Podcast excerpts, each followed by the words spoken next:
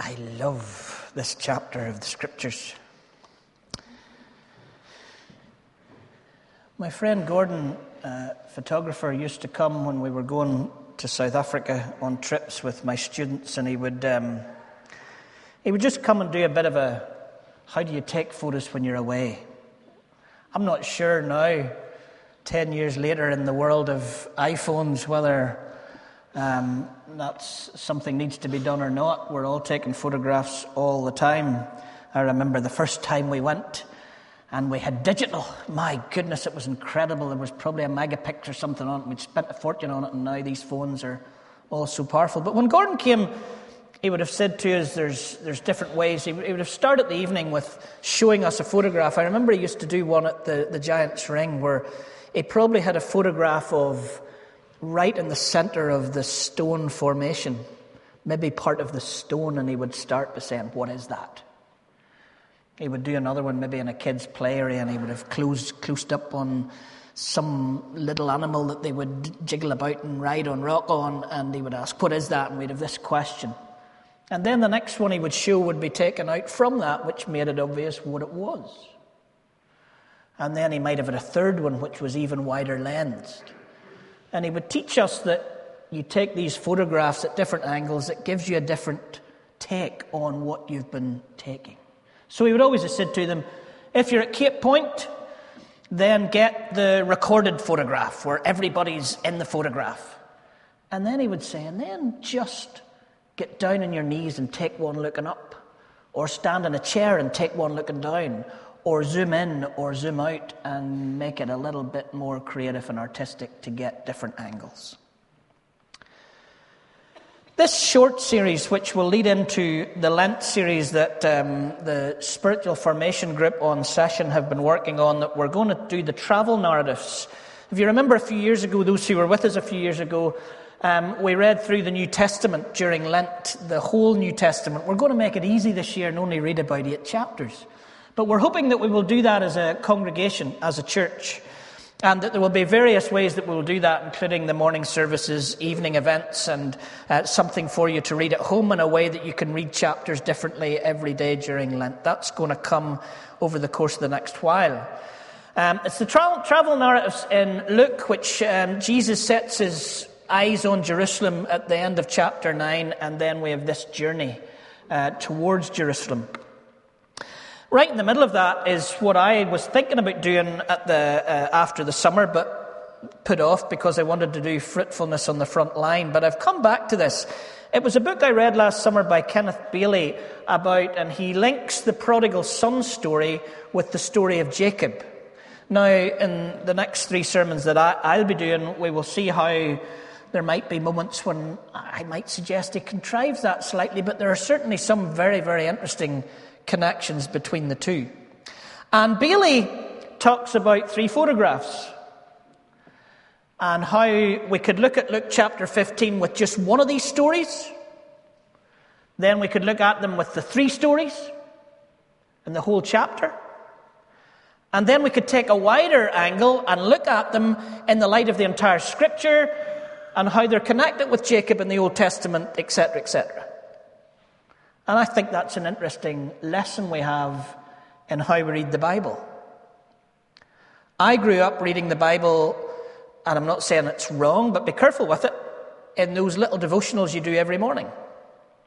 And what would have happened here is you might have got all three of these stories in one week, but you wouldn't have got them probably all together. They would have cut them into the three different stories. And so I grew up for a long time in my Christian faith, preaching and speaking and leading teams and doing theology where the Bible was so cut up that we were, I was personally reading it wrong because I wasn't connecting it with the other things. I had just the close ups, not the wider photographs. Cutting the scriptures up into verses or half verses, or even just little parts of the Gospels, can damage how we read the scriptures. And wasn't that what we gained so much when we did the New Testament through during Lent that year. That we were reading chunks of it in the morning and we were seeing how those things were linked, particularly Luke and Acts because we did it in that chronological order of when the books were written, and we moved straight from Luke into Acts, and that changed how we saw Luke and how we saw Acts. Cutting the Bible up can give us faulty pictures or faulty understanding of Scripture. Also, we read the Bible backwards, don't we? What I mean by that is we come at the Bible from the 21st century, back through the Gospels, and try to make some understanding of Genesis out of the way we come to it from where we are in history. When Jesus was saying these words in Luke 15, they were coming to it the other way. They had the Old Testament scriptures, they were in the Old Testament scriptures, and Jesus was coming and he was explaining himself in the light of what was going in that direction. So when it comes to this passage that we're at today, when Jesus starts speaking about a shepherd, they already have Psalm 23 probably in their minds immediately. And also that lack of context that I've talked about. We need to see how stories are in context. So the prodigal son story is basically that gospel story. There you are, you're lost, you're chasing after prostitutes, and Jesus found you, and you're saved, and that's the story. What was the story told for? It wasn't told, and I say this gently, for some mission hall sermon uh, in the outskirts of Ballymena, though it can be used there. This was Jesus' response to something. What was the context in how Jesus told these stories? And why did he set all three together? Well, what was the context? Kim read it for us. At the start of chapter 15, and we've been talking about banquets and all kinds of other stuff in chapter 14. Remember that banquet thing because there's parties at the end of these three stories. We find this. Now the tax collectors and sinners were all gathered around Jesus to hear Jesus. But the Pharisees and the teachers of the law muttered, This man welcomes sinners and eats with them. And then Jesus told the story. That's the context in which Jesus told the story. For everything Jesus says, and particularly the parables, you've got to ask yourself, what is the question he's answering in this story? Because that will reveal to us what might be going on in the story. And as we look at these travel narratives, really interestingly, from uh, Luke chapter 9 right through to the triumphal entry on Palm Sunday, we will find that more than once Jesus is having this issue with the religious people. They don't like the fact that he ate with Zacchaeus instead of them. We find the story of the Pharisee and the publican. We find all these different stories that seems to be right in the center of Jesus' life is this battle that's going on between him and the Pharisees, which is not about him and the Pharisees as much as it is as to what God really cares for and how God reaches into humanity. So I've been reading Kenneth Bailey and steeping myself in Luke chapter 15 and in the story of Jacob, which I also love. I love the idea, and we'll come to this a while down the road. I love the idea that Jacob changes his name to Israel because Israel means wrestling with God. The people of God were those who wrestled with God. I grew up where don't dare wrestle with God. Just whatever God says, just do it. And that story where Jacob wrestles with God and engages with God and walks away with a limp. I would love the worship album of the limps of God. But they're not much like that, are they? Come and God will bless you, and if you worship God and engage with God, you will go away and you will be better than you came in. Really? What if we had those worship songs that says, Come this morning into the presence of God and wrestle with God and go home with a limp? Many CDs would they sell?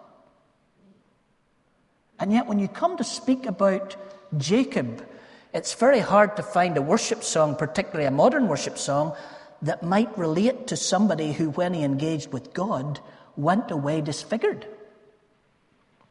I love Jacob. And I love Jacob even before Bruce Springsteen in the middle of a concert in Dublin said, I'm going to sing a song called Jacob's Ladder. And because I'm singing a song called Jacob's Ladder, I thought I should find out what Jacob was and who Jacob was so that I could explain that to you. So I opened the Bible in the hotel room and I looked up this story. It's in Genesis. You can find it there in Genesis. And I found this Jacob guy was one greedy, twisted, I'll not say because the exegesis that Bruce gives in the language at that point might not be just right for a Presbyterian church. And then he said, But then Jacob fell right into the arms of a loving God. And he goes into this song, and I'm going, Did I just hear the gospel right in the middle? Or did I just hear the story of the prodigal son through Jacob? And we're back to Kenneth Bailey. Anyway, three things I want to bring out. You know me, always like the three points. Um, three things I want to bring out of this. And the first one, there might actually be more than three, but anyway, we'll start and see where we go. The first one is that when Jesus starts to respond to this issue that he's responding to, so these stories are based around the fact he's eating with people you shouldn't be eating with. And the religious are looking at him saying, well, you shouldn't associate with them. You shouldn't go there. You shouldn't do that. Jesus tells these stories. And the first thing that Bailey would bring out is that basically what Jesus does is he says to them, now this is paraphrase, this is Bailey's paraphrase, this is my paraphrase via Bailey's paraphrase, so we're surmising here. It's basically that Jesus turns to these religious people and says, let me just give you a wee sermon on Psalm 23. Do you know that psalm where we talk about the Lord is my shepherd and I shall lack nothing and that he will restore our souls? Well, let me put that in the context we're in right now. Let's go back to your scriptures and find an interpoint to this debate that you will understand. And so Jesus talks about a shepherd looking for a sheep. Now, we could go into this and I know some of you would love it. I wish I was better at it than I am. But we could go into this because in this story with Christology, because Jesus becomes the shepherd eventually. So Jesus is incarnating into the story to go and find. So we we see who Jesus is in this story, and, and we see incarnation in this story, and we see the cost of what it is to the shepherd, because though he carries the sheep home joyfully. There's some cost to carrying a sheep that's been lost home because the sheep has been lost and probably can't, it's probably not so well because it's been lost, and there's all kinds of cost to that, and that's all in the story.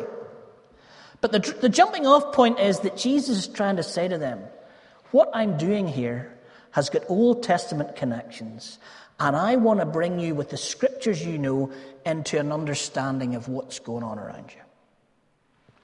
And then I want to look at the lost. Something struck me this week as I went over these stories, particularly the first two that we'll only really get to today, and we'll look at the prodigal son the next time. How did they get lost? How did they get lost? It seems that as Jesus starts this story, he's blaming the shepherds for losing the sheep. Suppose one of you has a hundred sheep and loses one of them. We're not going here looking for sheep of other pastures that we get in John chapter 10. We're going for a sheep that we lost, or the shepherd lost.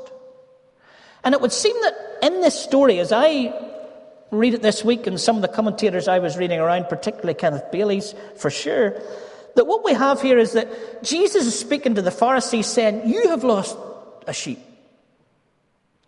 You're the shepherds. You're the religious people. You've been careless. You've been bad leaders. That's why I'm spending time with these tax collectors and sinners, because you've done a bad job with them.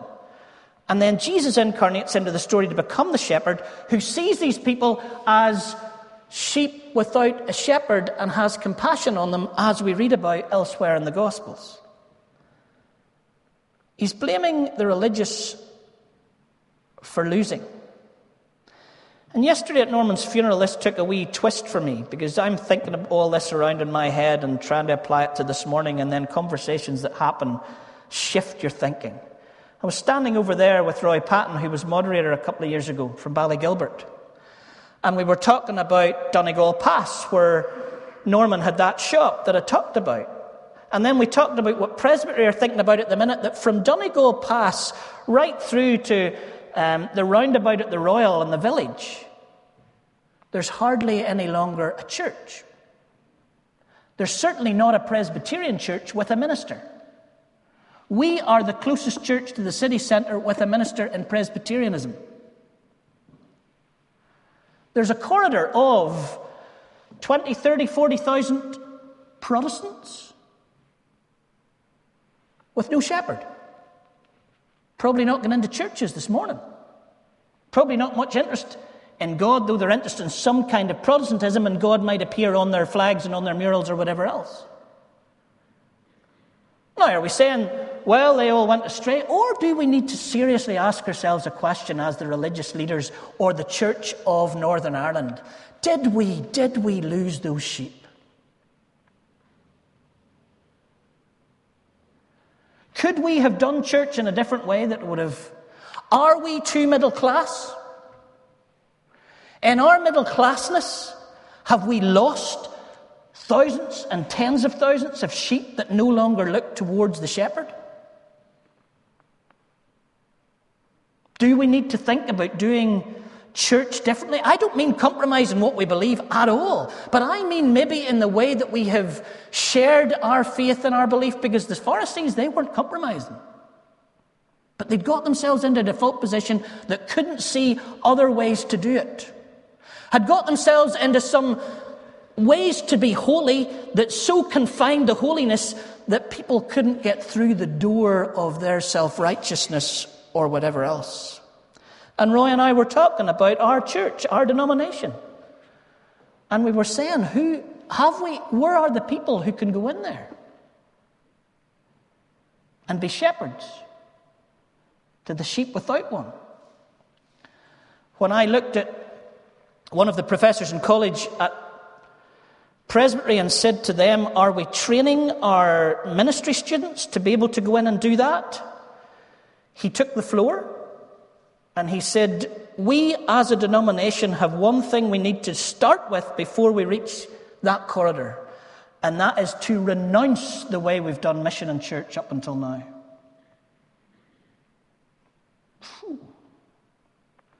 But you know what I find?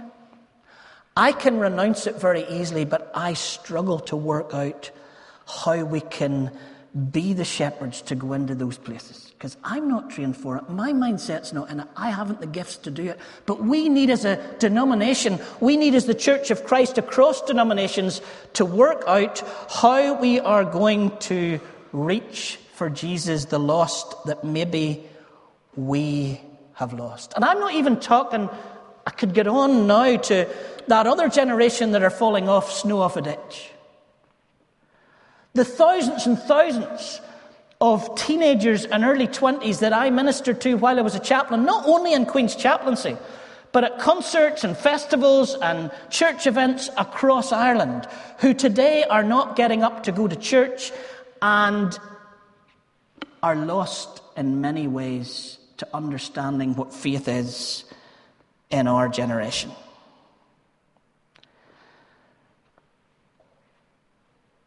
And the shepherd went after one when 99 was okay.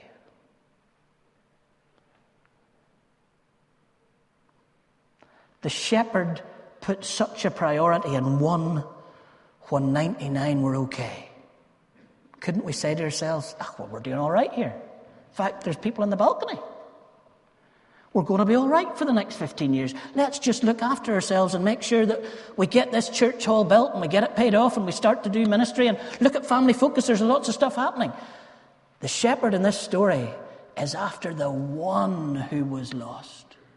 Because it seems to me, and forgive me for this phrase, it seems to me that God is as tight over souls as a Ballymena man is over a penny. The next story does it not tell us that, although it's a Ballymena woman, which in itself, at this point of the gospel, is quite a radical thing. Why would Jesus decide it's a woman looking after this coin? And how can we, 2,000 years later, not get what Jesus is saying about the importance of women in mission and church from this situation? No, what I know today is that there are thousands of and thousands of people in our city who are sheep without a shepherd. And what I can tell from this story today is that God's heart longs to be after them. And those many that I speak to that no longer come, who had vibrant faiths and still live with the values of that faith and even the social action of that faith, Jesus loves them. God loves them. He will go after the one, and we are his church, and we need to hear his call.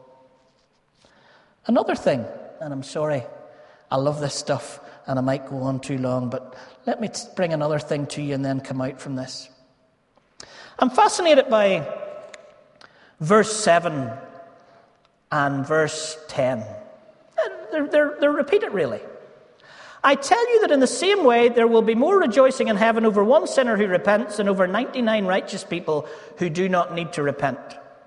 And then the lost coin, when the woman, let me stress, and Jesus talks a lot about woman, or Luke brings up those stories that Jesus talks a lot about woman in this gospel. In the same way, I tell you, there is rejoicing in the presence of angels of God over one sinner who repents. Now, why would I have a problem with that as I read it in the context? Where's the repentance in these stories?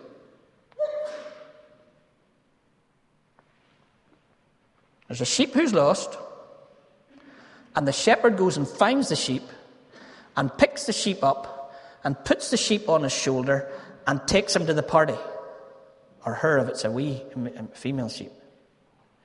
There's a coin lost. The woman goes and seeks the coin and finds the coin and picks the coin up and puts it with the other coins. Now, I'm sorry, but in those two stories, I cannot find one trace of what the sheep does or what the coin does. The sheep doesn't come out from under a rock and say, ah, hide and seek, here I am. No, I really want to repent. I really want to get back to the other 99 because I miss my brothers and sisters. And the coin doesn't sneak out from under some crack somewhere and say, here I am. Sorry to get lost. I just decided I would nip away somewhere, but I really want to put that right again. Doesn't happen. So, what does repentance mean in these stories? Now, that is another of the evangelical conundrums I've lived with for 25 years.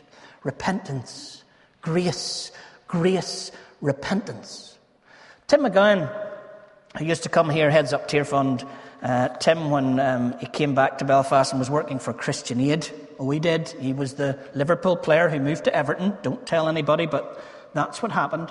Tim and I used to meet for coffee, and Tim was, you know, Tim, some of you, and Tim's that kind of guy who will come out with some phrase as you sit down. Well, it was probably a lot more than coffee. There was probably a big, massive fry right there on the plate. And, and Tim would say something. He said one morning, he said, Steve, let me ask you this, all of us.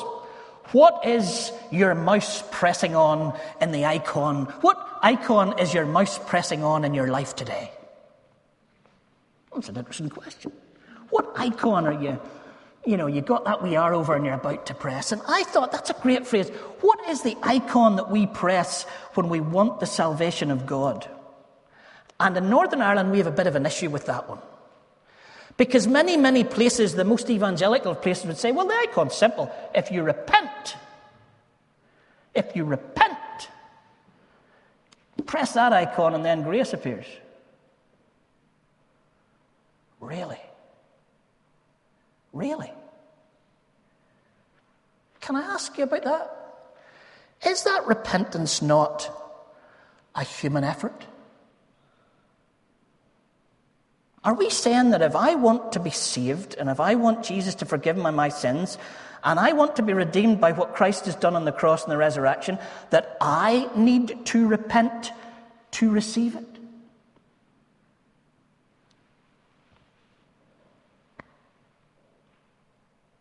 By faith, by grace through faith, so that no one can boast in, oh, look at the repentance I did. That's why I love our baptism.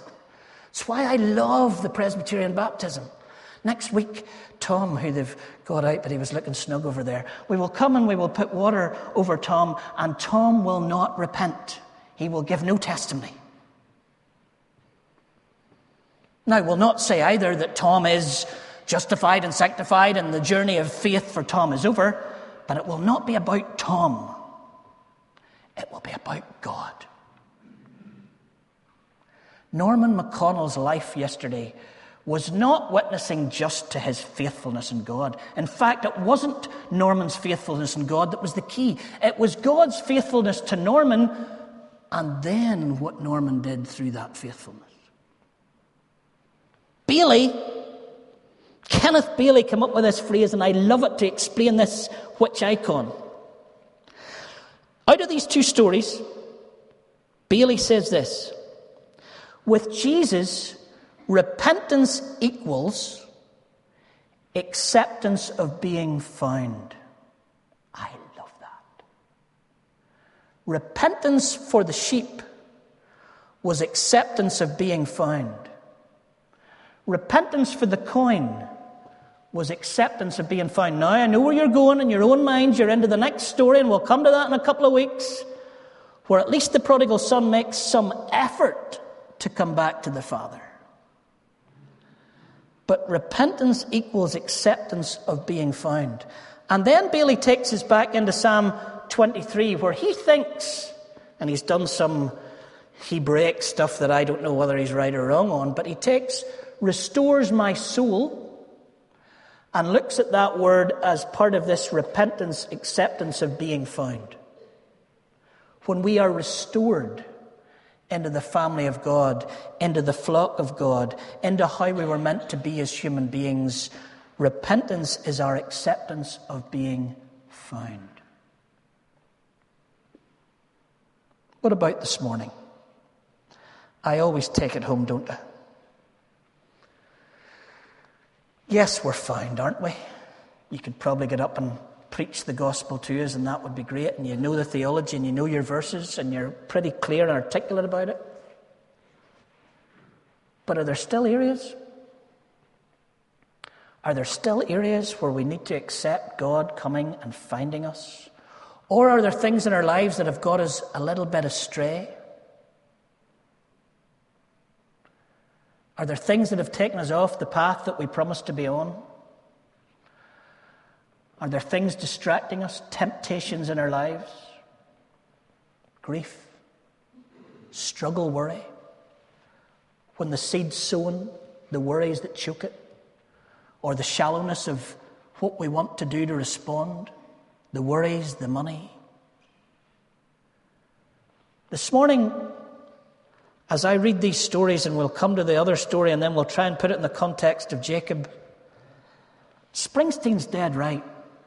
There is a God who even Jacob, who even the prodigal, can fall back to, into the loving arms of. It's all they have to do. Fall back into the loving arms of. They don't need to repent to sort it out before, because it's not the long walk home that will restore this heart. It's the welcome of grace we receive at the restart. And this morning, God is in this place, and He's saying to each one of us, Accept me finding you in who you are. Yeah, you know the frailties. I know the frailties, God says. I know the frailties more than you do. I know the stuff that has you astray. But I am a shepherd with compassion for you this morning, and all I'm asking is that you would fall into the arms of my love and let me deal with this. Accept being found, being restored, being led home again. And then, as we are this week, I want you to ask yourself in the homework the lost around you, in your office, on your street, on our streets, in that corridor, in other quarters of the city. I hear we're trying to get a fifth quarter. I've suggested we get six, then we'd be a city and a half. As we look out at the lost, let's ask ourselves honestly as the body of Christ in Belfast, have we helped them get lost? And what do we need to do in our personal lives and in our life as a congregation and as our life in a denomination and as our life as the body of Christ in Belfast? What do we need to do to be the shepherds that go and seek the lost and put them on our shoulder and bring them home? Let's pray.